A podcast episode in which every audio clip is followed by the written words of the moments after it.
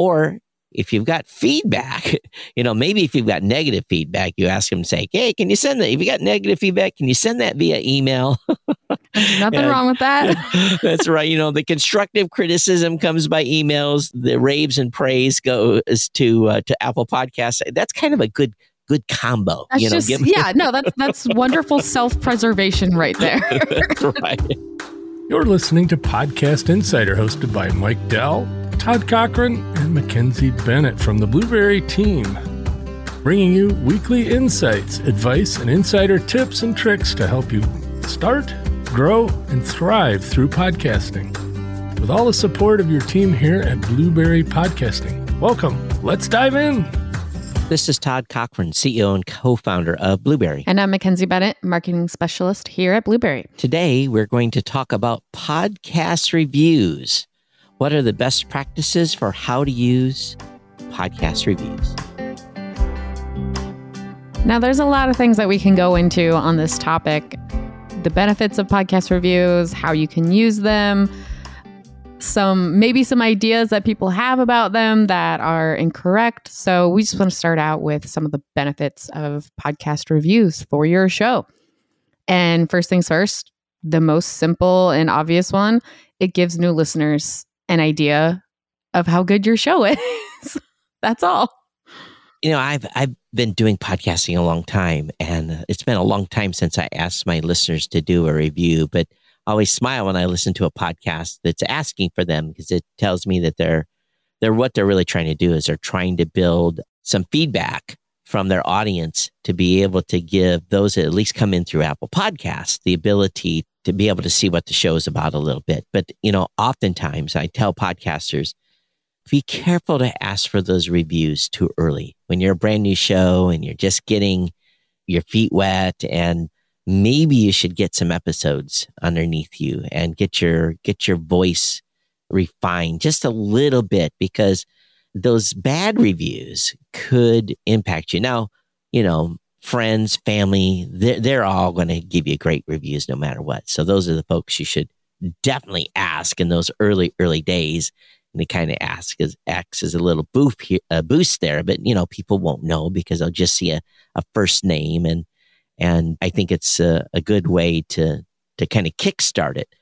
But as you said, MacKenzie, giving new listeners something to build upon, I, I think it's a good idea. But I just tell podcasters use a little caution in the in the very early uh, stages of doing the show, but it does build social proof over time. Yeah, I definitely agree with you there. You can be kind of kicking yourself for putting yourself in that situation if things happen too early. One of the most common things that we hear is people record the first episode and they're just they're so unhappy with it and know that they can do better. And so what we tell them is go re-record and you do have the ability to remove the episode and put a new episode out there. You know, you can, there's no reason that you have to do all of this all at the same time. So while it does, you know, having the reviews does allude to a more reputable and listened to show, you want to make sure that you have a good show first. so that social proof that you're getting, you want to ensure that you're on good footing for that point.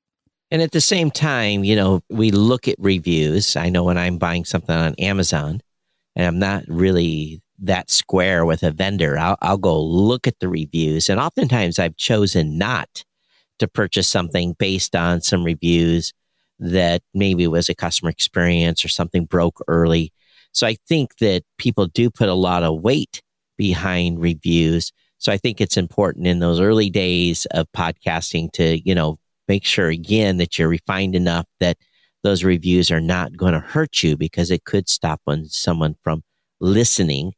And again, usually the reviews for you as a podcaster can be used several ways. You know, number one, they give you a little bragging rights when you when you get a number of good ones. They're available in our stat system now, so that all your reviews are, are pulled down and you can actually use those in your in your social promotion. So I think a good review can help you grow your show. But again, I guess for the better word, don't get hung up on it. You know, it's just one piece of many for your show. Yes. Yes, and especially the the fact of don't get hung up on it, that comes into play if you do have a bad review. Odds are you're going to get one. Everyone Everybody has does. everyone has a bad review. And you just I mean you're going to respond how you're going to respond, but at the end of the day, it's best if you just let it roll off your back. If it's worded well and politely and critically, give it some thought and consider is this person correct? It might not be. There's a very high chance they're just not going to like you. That'll happen every once in a while, but it's similar to with your podcast statistics. You just have to, you know, have that confidence in yourself and not get too hung up on it. Wha- One thing I found in the very, very early days when reviews were available via Apple Podcasts was I had found some success. And with that success came, well, some folks that were a little jealous or even haters. And they purposely wrote one star reviews largely because, well, they just were, they were haters. And I embraced the hate and talked about it on the show and, and did do the reflection. Are they saying what they, or what they saying is valid and made small adjustments where needed. So, uh, again, if you get that one star, don't worry about it. It's usually uh, nine out of 10 times it's someone that just wants to cause trouble and, and give you pain. And, and, and that's why today, after many, many years of doing a podcast, I don't ask for reviews anymore. And once in a while, we'll get one, and I'm kind of surprised to see it come in and it makes me smile. But It's not something you're looking for. I think there's this myth that more reviews are going to help you, going to get you into new and noteworthy. We we've heard that for years and it just we all just kind of roll our eyes at it because that is not how it functionally works within Apple. And matter of fact, Apple has published the guidelines on their policy on how you can submit to be a new and new, noteworthy. And it takes a little groundwork on your part. They basically look at shows that have been submitted to them by podcasters or the companies that are representing them. So there's clear data on how this is affected for new and noteworthy over on Apple Podcast uh, in the Podcast Connect area of their website. So uh, again, don't believe the myth that more reviews are going to uh, mean you're going to be in a new and noteworthy.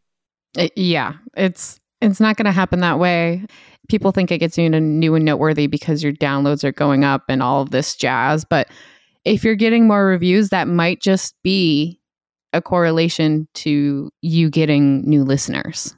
Because if you do have that influx of reviews of people saying, "Oh, this is good," it might show up. It might make a difference when people are viewing your show in an app and deciding, "Do I want to listen to this?" So it's not necessarily behind the scenes. It's just how users are actually responding, like how listeners are responding to your show within the app. And like I said uh, a little bit earlier, you can find your Apple Podcast reviews in the Blubrry Statistics dashboard. It's under Audience and Apple Reviews. And uh, what will happen there, just so you know, is if someone posts a review, it usually takes a couple of days for that to surface at Apple. I don't know what kind of process they have over there, but it's not instant for that review to show up on the website. And when it shows up, then it takes us a few days to pull that in. So if you see a review that's on Apple Podcast and it's not in our review section, don't worry. They'll be synced up in short order. But that's something you could see that there could be a delay of a couple of days before it shows up in your dashboard. You know, that makes me question uh, the private shows or the premium episodes that Apple does. I wonder if you can leave reviews for those shows. You know, if you're a paid user or a paid listener or subscriber or whatever it is, I really don't know. Yeah, you can because every show on Apple has an origin point.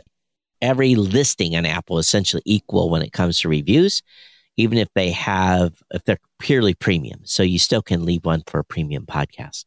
That's cool. Yep. You know, Apple isn't the only one that does reviews. I know Spotify, you can leave, I don't think it's a review, but you can leave a rating. And I think even that rating might just be a thumbs up or a thumbs down. but overall, the idea of the podcast reviews just reminds me that by far the most important way that people are going to find your show is word of mouth. And that that's essentially a podcast review as well. Yeah, and I I think that is important to remember as a podcaster. If you're not asking your audience to share your show with friends and family and people they know that think that they might enjoy the podcast, you know, you're missing out on a huge opportunity because it really boils down to everyone that listens to your show is going to know different people. And they and those circles are usually not interchanging. What is it, six or seven degrees of separation between mm-hmm. people usually? Yeah. And what MacKenzie listens to or what I listen to are obviously probably completely different podcast types. And she's going to recommend certain shows to her friends and that I would not. It just kind of percolates out. And if you can rinse, wash, repeat that and getting your audience, they they will they will help you grow your show faster than any any posted review on Apple Podcast or any thumbs up on Spotify for sure. But again, you know, if you want more reviews, you have to ask for them. And depending on where you want to do that in your show, it could be just a casual mention. Hey, everyone, don't forget if you love the show, you know, drop a review over on Apple Podcast or give us a thumbs up on Spotify. That could be as simple as you need to go. You don't have to hammer it home. Just a gentle reminder that, hey, if you love the show, go give us a review. A different way to do it is to also work with other podcasters. There's this has been happening since probably the beginning of podcasting, but you find another podcaster similar to your show or, you know, not even similar. It's it's just go ahead, listen to that show and leave a re- honest, heartfelt review that helps them that you know is is going to give them that boost. And it's just it's just a nice swap. It's easy. Do it with however many shows you want. I think a lot of networks do this too probably.